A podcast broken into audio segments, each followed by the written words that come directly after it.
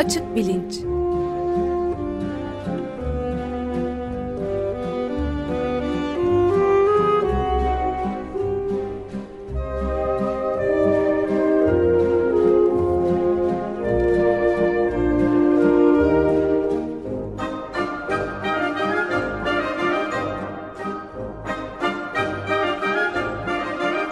Güven Güzeldere ile bilim ve felsefe sohbetleri.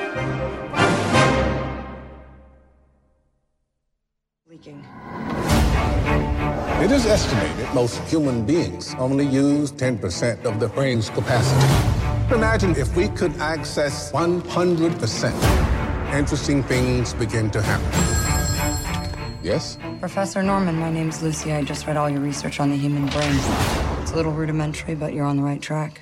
Thank you. I have access to 28% of my cerebral capacity. I can feel every living thing. Since when did you start writing Chinese? Since an hour ago. What happens when she reaches 100%? Merhabalar Güven Bey. E, merhaba, günaydın Ömer Bey. Merhaba, günaydın Güven Bey. E, günaydın Can. Evet, değişik bir giriş yaptık açık bilinç programına bugün. Ne dinledik? E, evet, programa e, Scarlett Johansson ve Morgan Freeman giriş yaptılar aslında. E, galiba bu aralar vizyonda olan Lucy e, isimli filmden bir e, küçük parçayla girdik. Bu e, filmde Morgan Freeman dünyaca ünlü bir bilim e, insan, beyin bilimcisi ve bir profesör galiba. Büyük bir üniversitenin auditoriumunda e, öğrencilere e, işte bir şeyler anlatıyor. E, biliyorsunuz ki bayanlar baylar e, diyor insanlar beyinlerinin yalnızca yüzde onunu kullanabiliyorlar. E, filmin ana karakteri Scarlett Johansson da işte bir şekilde bir kimyasal müdahale sayesinde galiba ben film seyretmedim. E, beyninin yüzde onunu kullanırken e, giderek daha çoğunu daha çoğunu kullanabilir hale e, geliyor. E, Luc Besson'un filmi galiba onun filmlerinden alışık olduğumuz şekilde bir e, üstün yetenekli kadın ajan e, haline geliyor. E, beyninin yüzde yüzünü kullanır hale geldiğinde e, girişteki ses kaydı buydu. E, şimdi geçen hafta e, beyin boyuyla akıl e, ve zihinsel kapasite arasındaki ilişkiyi e, biraz konuşmuştuk. E, buradan belki hareketle e, beynimizin yüzde onunu kullanıyoruz, yüzde yüzünü kullansak nasıl olur e, sorusunu ziyaret edelim diye düşündüm. E, evet, hemen ben, şunu söyleyeyim. Pardon bir şey e, önden e, bir parantezde bu beynin yüzde yüzünü e, kullanma yetisi Hollywood'a sadece e, birilerinin ajanı olmayı hatırlatıyor. Yani iklimi kurtarmak, insanlık için iyi bir şeyler yapmak ya da doğa için değil değil mi? E, değil maalesef değil. E, ajan olmanın ötesinde bir şey daha e, hatırlatıyor. E, borsada para kazanmayı. O da Limitless isimli Bradley Cooper'ın oynadığı 2001 2011 senesinden 3 sene önceden bir film. Onun da aslında küçük bir klibi var. Birazdan onu da e, dinleyeceğiz. E, daha oraya gelmeden fakat önce şunu söyleyeyim. Radyosunu da yeni açmış e, ve bu işlerden biraz anlayan insanlar e, şok geçirmeden beynimizin yüzde onunu yalnızca kullanıyor olduğumuz iddiası tamamıyla içi boş e, bir iddia. E, bir anlamda bir şehir efsanesine dönüşmüş aslında bir iddia. E, ama niye içi boş bir iddia olduğunu ve aynı zamanda da niye bu kadar e, cazibeli e, bir iddia olduğunu belki konuşmakta e, fayda olabilir diye düşündüm. E, zihin beyin araştırmaları meselesine baktığımızda aslında birbirine yakın e, ün ve şöhrete kavuşmuş iki tane iddia görüyoruz. Bir tanesi bu yüzde on iddiası. Ee, ben bunu e, bir sürü filmde, bir sürü kitapta, pek çok yerde hatta bazı e, kişisel gelişim seminerlerinde filan da e, gördüm. Onu da belki şimdiden söylemiş olayım. Ola ki kişisel gelişim seminerine gittiniz. Semineri veren kişi biliyorsunuz beynimizin yalnızca yüzde onunu kullanabiliyoruz ama filan diye başlarsa hemen orayı terk etmek için yeterli sebep e, var demektir. Niye bu %10 iddiası e, doğru olamaz? E, onu biraz tartışacağım. Fakat ikinci iddiaya da değineyim. Onu da bir başka programda belki yaparız diye düşündüm. O da e, insan ruhunun 21 gram ağırlığında olduğu ve e, öldüğümüz anda ruhun bedeni terk etmesinden dolayı e, bedenin 21 gram kadar e, hafiflediği. E, 21 gram e, başlığıyla adıyla bir film de yapılmıştı. E, Alejandro Iñárritu'nun e, yaptığı belki hatırlayacaksınız. Sean Penn, Naomi Watts falan oynuyorlardı.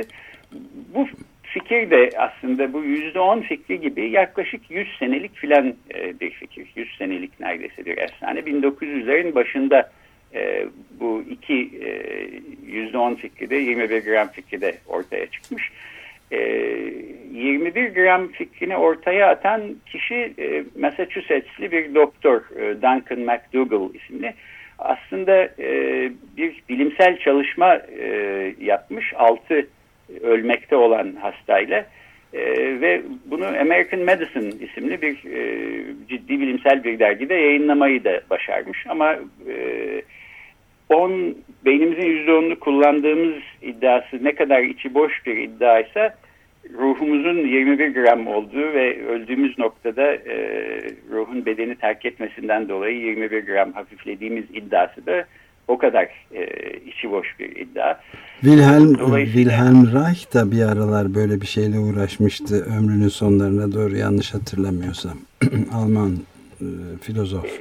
Evet, Wilhelm Reich da bir e, özel bir e, bedenin ürettiği bir enerji e, olduğunu, bunun orgazmla alakalı olduğunu filan iddia ediyordu. E, Reich aslında bence çok ilginç çalışmalar yapmış bir insan fakat evet. hayatın sonlarına doğru sahiden e, bir başka yerlere doğru e, gitmiş aklı ya da zihni. E, aslında yaptığı çalışmaların sansüre uğraması daha sonra sakıncalı bulunmasından dolayı hapise atılması falan gibi e, çok trajik şeyler de var. Galiba hapiste de ölüyor sonuçta. Evet. Öyle öyle hatırlıyorum. Ben de öyle Belki bir bir programı da William, Wilhelm Reich'ın e, çalışmalarını ayırırız. E, bu 21 gram e, fikri e, dediğim gibi 1900'lerin başından beri geliyor fakat hala aslında e, bir takım e, bilim insanlarını e, cezbeden bir fikir. E, ben e, bir 6-7 sene kadar önce Duke Üniversitesi'nde çalışırken oranın hastanesinin nörologlarından bir tanesi yine böyle bir e, ruhun ağırlığını ölçme üstüne bir proje geliştirmiş. Bununla e, Ulusal Sağlık Enstitüsü'ne NIH'e bir fon için e, başvurmuş ve e, beni de bu e, şeyin araştırma projesinin bir parçası yapmak üzere e, uzunca boylu ikna etmeye çalışmıştı. Bunları belki ayrı bir programda ele alırız. Şimdi bu yüzde on e, fikrine aslında biraz gelelim. Yüzde on beynimizin yalnızca yüzde onunu kullanıyoruz düşüncesi ya da bu bu efsane ilk nerede doğmuş, nereden geliyor e, pek belli değil. E, bir kısım insanlar bunu e, Kanadalı ünlü e, beyin cerrahı Wilder Penfield'a atfediyorlar. E, Penfield e, Kanada'da e, iki hafta önce e, Hakan Gürvit de konuğumuzken e, anlatmıştı. Kanadalı nöroşirurjiyenler e, Amerikalı belki cerrahların e, göze alamayacağı türde e, artık cesaretli mi demeli e, cüretkar işler bazen e, yapıyorlar. Wilder Penfield de öyle bir adam. E, epilepsi hastalarıyla çalışırken e, açık beyin ameliyatı sırasında yalnızca lokal anestezi altındaki hastaların e, beyinlerinin çeşitli yerlerini e, zayıf bir e, elektrik akımıyla simüle ederek bunun nasıl e, sonuçlar verdiğini araştırıyor ve e, görüyor ki mesela görsel kortekste ya da işitsel kortekste e, bazı yerleri simüle ederseniz, stimüle ederseniz e, hasta bir şey gördüğünü e, ya da bir şey duyduğunu sanıyor. Bu aslında çok şaşılacak bir e, belki fikir değil. Fakat Penfield'ın e, zamanında 1950'lerde e, son derece yeni, radikal ve e, çığır açan bir çalışmaydı. Penfield bir noktada galiba bu tür beynin dışarıdan stimüle edilerek e, hastada bir deneyim yaratacak kısımlarının e, korteksin yüzde onunu oluşturduğunu e, söylüyor. Buradan da beynimizin yarın yalnızca yüzde onunu kullanıyoruz falan gibi bir yanlış fikir e, Penfield'ın üstüne kalmış gibi gözüküyor. E, bir başka e, kişi de beynimizin yüzde onunu kullanıyoruz iddiasının e, atfedildiği e, ünlü e, felsefeci ve psikolog William James. E, bu da uzun yıllar e, Harvard'da e, ders vermiş. Daha sonra hayatının sonlarında da Stanford'a taşınmış. Belki e, dünya psikoloji tarihinin en önemli e, psikoloğu. 1890'da e, yazdığı e, Psikolojinin Prensipleri isimli iki ciltlik bir kitabı var. Hala bugün e, okunuyor. Psikoloji gibi bir bilim için e, duyulmamış bir şey. E, yani 5-10 sene içinde demode hale gelirken yapılmış çalışmalar böyle e, 100 küsür sene sonra hala e, bilinen, okunan e, bir e, kitap olması. E, William James'in e, proteje öğrencilerinden bir tanesi e, Boris Sidis isimli bir e, doktor, psikiyatr ve psikolog e, Harvard'da e, William James'in psikoloji laboratuvarının e, direktörlüğünü e, devralıyor. Hem de çok iyi arkadaşı filan. E, bu Boris Sidis'in bir e, üstün zekalı bir oğlu var. Oğluna hocası William James'in şerefine William James adını veriyor. Yani çocuğun adı William James Sidis. Bu çocuk iki yaşında okuma yazmayı öğreniyor. 10 yaşında, 11 yaşında Harvard'da dersler almaya başlıyor ve Harvard Üniversitesi'ne kabul edilen en e, Küçük genç öğrenci e, ünvanıyla 12 yaşında üniversiteye giriyor. 15-16 yaşında Harvard Üniversitesi mezunu olarak ve işte bir, bir takım matematiksel buluşlar yapmış olarak filan e, okuldan mezun oluyor. E, daha sonra beklenildiği gibi çok bilim tarihine e, katkı yapacak önemli çalışmaları olmuyor ilginç bir e, şekilde. E, ama e, bu intelligence quotient denilen zeka testinden e, 250 ila 300 arası bir skor e, e, elde ettiği e, bir, bir skor tutturduğu e, iddia ediliyor William James'in.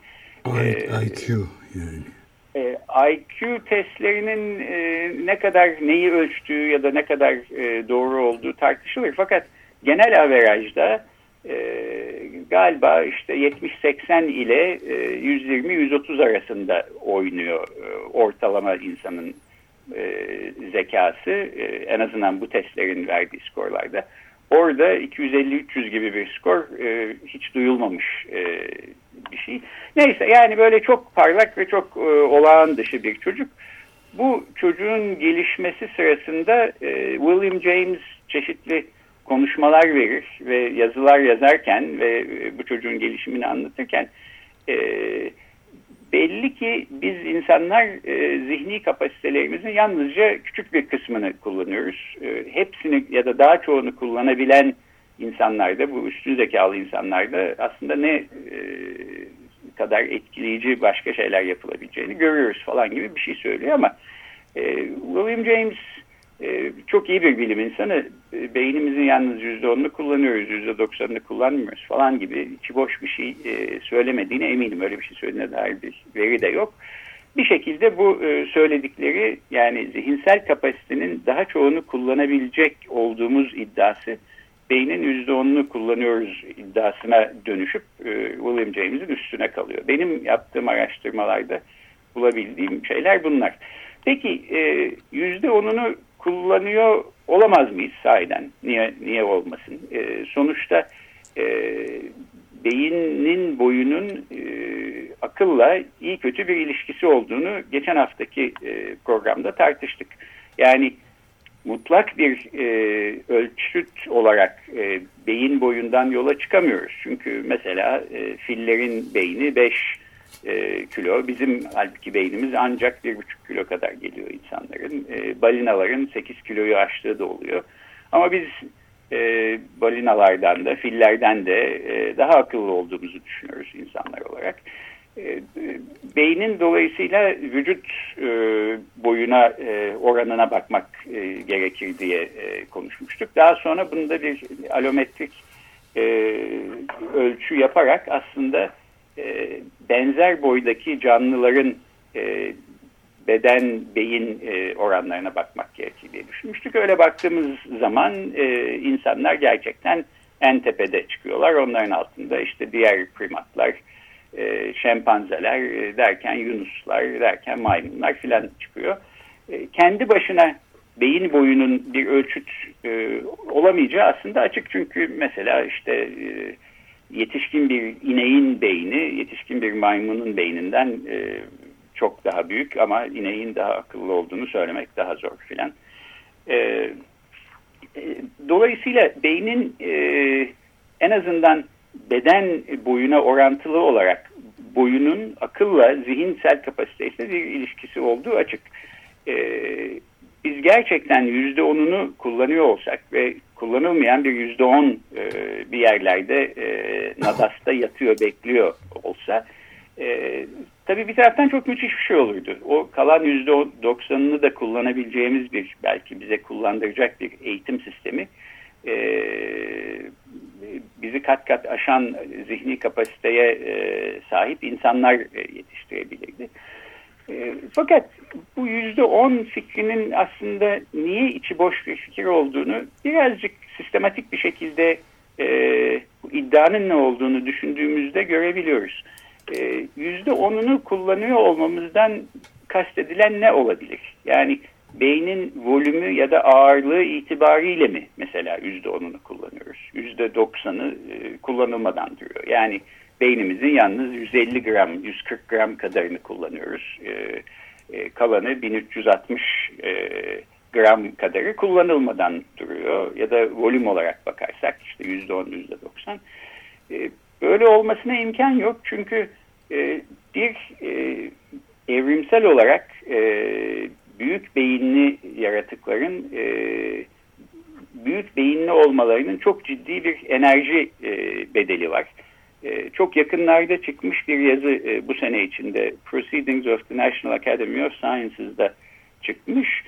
E, e, insanda beyin gelişiminin metabolik e, bedeli ve evrimsel e, sonuçları e, başlıklı e, e, Chris Christopher Kuzawa isimli Northwestern Üniversitesi'nden bir araştırmacı yapmış. E, burada şunu gösteriyorlar, insan e, yavrusu ilk doğduğu zaman e, metabolik olarak harcadığı enerjinin yüzde 65'ini e, beyniyle ilgili harcamış oluyor. Daha sonra bu şey metabolik oran bir parça düşüyor. Yetişkin insanlar haline geldiğimizde neredeyse yüzde 25'e kadar düşmüş oluyor. Fakat her halükarda bizim e, bedenimize oranla e, belki e, yüzde ikisini, yüzde iki buçuğunu oluşturan e, bir e, kütle, e, kafamızın içinde olan bir buçuk kiloluk bir beyin, e, bütün vücudumuzun harcadığı, ihtiyaç duyduğu enerjinin yüzde altmış beşini kullanarak e, hayatın başında müthiş bir enerji talebiyle e, başlıyor.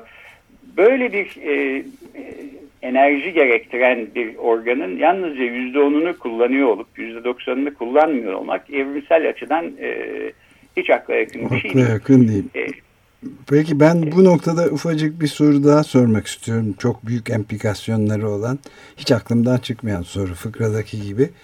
Yani bu apokaliptik durumlar yani dünyanın sonu e, özellikle son araştırmalarla bilim insanlarının %97'sini söyledi. Neredeyse tamamının hem fikir oldu. iklim değişikliği yani ekolojik bir kriz türlerin sonu gelecek vesaire. Ama hala çok büyük bir kaygıyla izleyen insan toplulukları yok. Yani ne medyada büyük bir ilgi oluyor ne de e, yani bilim insanlarına kulak veren daha akademik çevrelerde vesairede. Bu mesela son bir Ağustos sonunda bir yazı çıkmıştı. E, Reuters'dan bir muhabir Jack Schaefer adında belki de insanın fıtratında var diyor. İnsanoğlunun evet. ya da insan kızının yani apokaliptik bu şeyi dürtüyü reddetmek. Yani başımıza kötü şeyler gelecek. Bunun beynin büyüklüğüyle de bir ilgisi olabilir mi acaba? Ama halbuki bütün kutsal kitaplarda da böyle bir apokaliptik dünya var galiba dünyanın sonunda. Onun beyinle, kutsal kitapların beyinle bir ilgisi var mı? E, kültürün içerisinde var ama. Böyle bir kültürün içerisinde büyüyorlar. Böyle bir apokaliptik geleceğin geleceğinden, olacağından bahsediliyor. Ama Onlar neden yemiyorlar işte kutsal kitaplarda. Ya, olacağını görmüyorlar. Önlemekten daha ziyade Vallahi böyle bir şeyle karşı karşı olduğuna bak bakılmıyor galiba. Peki bu konular beni aştı gidiyor. Ee, e, nasıl cevap vereceğimi e, tam bilemiyorum. Fakat belki e, şöyle bir şey olurdu. E, küçük bir şakayla karışık fantezi olarak söyleyeyim. E, bu Lucy filminin e, yanı sıra e, Limitless diye bir filmden bahsetmiştik. Onda da e, benzer bir beynin e, hepsini kullanma e, düşüncesi var. E, fakat bir küçük değişiklik de var. E, şimdi aslında oradaki küçük ses kaydını dinleyelim sonra ben cevabımı vereyim. Evet Limitless filminin fragmanını dinliyoruz. Nothing ever happened to me. Eddie Mora. Hey. Tell me about this book. Well, how much have you written of it? Not one word. Well, I suppose I can help you with that. How they say that we can only access 20% of our brain? This lets you access all of it. They've had clinical trials and it's FDA approved. Evet, Limitless filminden de bir küçük fragman dinledik. Sınırsız ama evet. orada yüzde yirmiye kadar çıkıyor evet, bir beyin kullanılması. Dikkat edilmesi gereken iki şey var. Bir tanesi yüzde on birden yüzde yirmi olmuş vaziyette. Dolayısıyla kullanamadığımız kısmı yüzde seksene inmiş. Bu iyi bir şey gibi gözüküyor. E, bu filmde Bradley Cooper'ın oynadığı karakter bir yazar fakat e, bir türlü romanını bitiremiyor, işte sürünüp duruyor filan. Bir arkadaşı ona bir e, hap e, veriyor ve bu hapı kullanırsan yüzde yirmisini e, kullandığın beynin yüzde yüzünü kullanabilir hale geleceksin diyor. Hapı e, aldıktan sonra e, bu karakter gerçekten de birden e, zihni acayip açılıyor. İşte bir günde e, İtalyanca e, öğreniyor, matematik kitaplarını hatmediyor. Derken e, borsada bir takım öngörüler yapmaya, hesaplar hesaplar, kitaplar yapmaya ve müthiş paralar kazanmaya başlıyor. Dolayısıyla Hollywood'un belki ikinci fantezisi de gizli ajan olmanın yanı sıra böyle bir borsada çok para kazanan bir kişi haline gelebilmek, e, beynimizin yüzde yüzünü kullanabilecek evet. hale geldiğimiz. Bir ufak so e, sonuçta Hollywood'un e, yaratıcıları beyinlerinin yüzde yüzünü kullanabiliyorlar bu kadar para bastıklarına göre bu filmlerle. Şimdi ben halbuki şöyle düşündüm. Beynimizin e, gerçekten yüzde onunu ya da yirmisini kullanıyor olsak da birden yüzde yüzünü kullanıyor hale gelebilsek belki dünyanın nereye gittiğini e, bizim bu e, sonradan üstüne bir misafir olarak gelmiş olduğumuz gezegene aslında ne kötülükler yapmakta olduğumuzu ve evet. bu kafayla gidersek e, bir, süre sonra e, gezegenle birlikte bütün diğer canlıların ve kendi türümüzün de sonunu getiriyor olacağımızı belki bunları görebilecek bir karakter e, olsa daha e, uygun olur. Aynen öyle. Ben de öyle düşünüyorum. Bu arada da şeyi de söyleyeyim. E, önde gelen düşünür, aktivist ve hukukçulardan Richard Falk'la bir mülakat gerçekleştirdik. Ve bu işte sorunlarla nasıl baş edersin, edeceğiz diye sorduk. İki temel nokta var. Çözecekse iki şeye ihtiyacımız var dedi bütün bu sorunları. Birincisi türün ayakta kalmasına dair bir çeşit irade beyanı lazım. Evet. Böyle bir şeye sahip değiliz. Hayatta kalmak için kişisel irademiz var. Ulusal irade de var. Hatta medeniyet olarak da irademiz var ama insan türünün kendisinin hayatta kalması için bir iradeye sahip olduğunu gösteren bir kanıt yok diyor. Ne, ne dersiniz? Ee, yani bazılarımızda var mutlaka ama bir tür üstünden genelleme yapacaksak e, nereye doğru gidiyoruz? E, sizin de her sabah e, pek çok şekilde detaylandırdığınız gibi e, iyi bir gidişat olduğu gözükmüyor. E, öte yandan bu iradeye sahip insanların e, işte biraz daha öne çıkıp e, bu gidişatın yönünü başka tarafa doğru e, çevirmeleri her zaman mümkün diye düşünüyorum. Yani bir başka dünya mümkün inancıyla e, yaşayan insanlarsak e, buna da inanmak durumundayız. Evet Richard Falk da tam da o noktada ikinci ihtiyaçta o diyor zaten. Yeni bir siyasi radikalizme ihtiyaç var. Yani ifadesini gençliğin ve bir dönüşüm aracı olarak dünyanın dört bir tarafında seferber olan, mobilize olan insanların Marksizm, post Marksist düzeyde siyasi radikalizmi yani yeni bir araca agency'ye ihtiyacımız var diyor. Dünya işçileri bu devrimci yükü taşıyacak durumda değil. Yeni aracı da kim? Onu tam bilemiyoruz henüz diyor. Evet ama en azından şunu bildiğimizi söyleyebiliriz. Bunu yapmak, gerçekleştirmek, bu dönüşümü belki sağlayabilmek için beynimizin e, yüzde yüzünü kullanıyor olmamız gerekiyorsa zaten hali hazırda beynimizin yüzde yüzünü kullanıyoruz. Dolayısıyla evet yüzde onunu kullanıyoruz da günün birinde yüzde yüzünü kullanır hale gelene kadar bekleyelim e, gibi bir şeye e, evet. e, takılmamak lazım. E, vaktimiz bitiyor. Şu iki e, şeyle e, noktayla e, sonlandırayım. Birincisi beynimizin yalnız yüzde onunu kullanıyoruz iddiasının içinin boş olmasının pek çok başka nedeni var. Hepsinden konuşamadım. En e, belki önde gelenlerinden bir tanesi e, beynine herhangi bir hasar gelmiş insanların başına neler geldiğini e, görüyoruz. Halbuki beynimizin yüzde e, onunu yalnız kullanıyor olsak e, kalan yüzde doksanını rahatlıkla e, harcayıp e, hayatımıza devam ediyor olabilirdik. Öyle bir şey olmadı e, çok evet. açık. E, öte yandan beynimizin yüzde onunu kullanıyoruz. Keşke hepsini kullanabilsek fikri niye bu kadar cazip? Bu da e, ilginç bir konu. E, dikkatimizi e, daha sürekli kılacak mesela bir e, mekanizma olsa ve diyelim e, iki saat ancak okuduktan sonra bir kitabı sıkılır hale gelmişken ya da e, dikkatimiz dağılırken 8 saat hiç dikkatimiz dağılmadan bir konunun üstünde e, çalışıyor olabilsek sahiden o zaman zihinsel kapasitemizi daha yüksek şekilde belki kullanıyor olabilirdik. E, insan beyni plastisite konusundan da Hakan Görüt'le konuşurken bahsetmiştik. E, ucu açık bir öğrenme kapasitesine sahip. Bu anlamda e, 100 yıl sonra insanların neler öğrene, öğreniyor ya da biliyor olacağını e, şu andan bilemeyiz, öngöremeyiz. Bu açıdan bir e, ucu açıklık söz konusu. Ama beynin e, yalnızca yüzde şu kadarını ya da bu kadarını kullanıyoruz e, fikri tamamıyla içi boş bir fikir bunu e, bir kez daha söyleyerek böylece e, bugünü bitirmiş olacağım. Çok teşekkürler ama ben de şeyi söylemeden demeyeceğim. İlacı bekliyoruz. Bu beynin kapasitesini ee, açacak. Var siz Facebook'a girmiyorsunuz herhalde. Facebook'ta öyle reklamlar çıkıyor arada sırada. Beyninizin gücünü yüzde yüz arttıracak olan ilaçtan almak ister misiniz diye. Kullanıyorum ama işe yaramadı. Yaramadı mı? Yaramadı. Bunların hepsinden uzak durmanızı e, ben burada bir daha e, önemli arz ediyorum. Çok teşekkür ederiz Güven Bey. Ben teşekkür ederim. Hoşçakalın. Görüşmek üzere.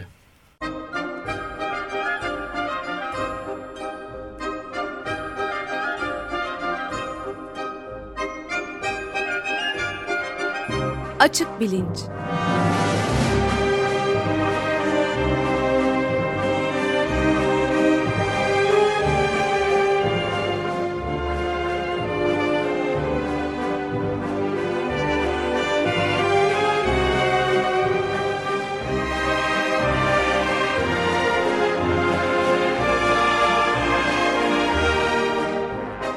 Güven Güzeldere ile bilim ve felsefe sohbetleri.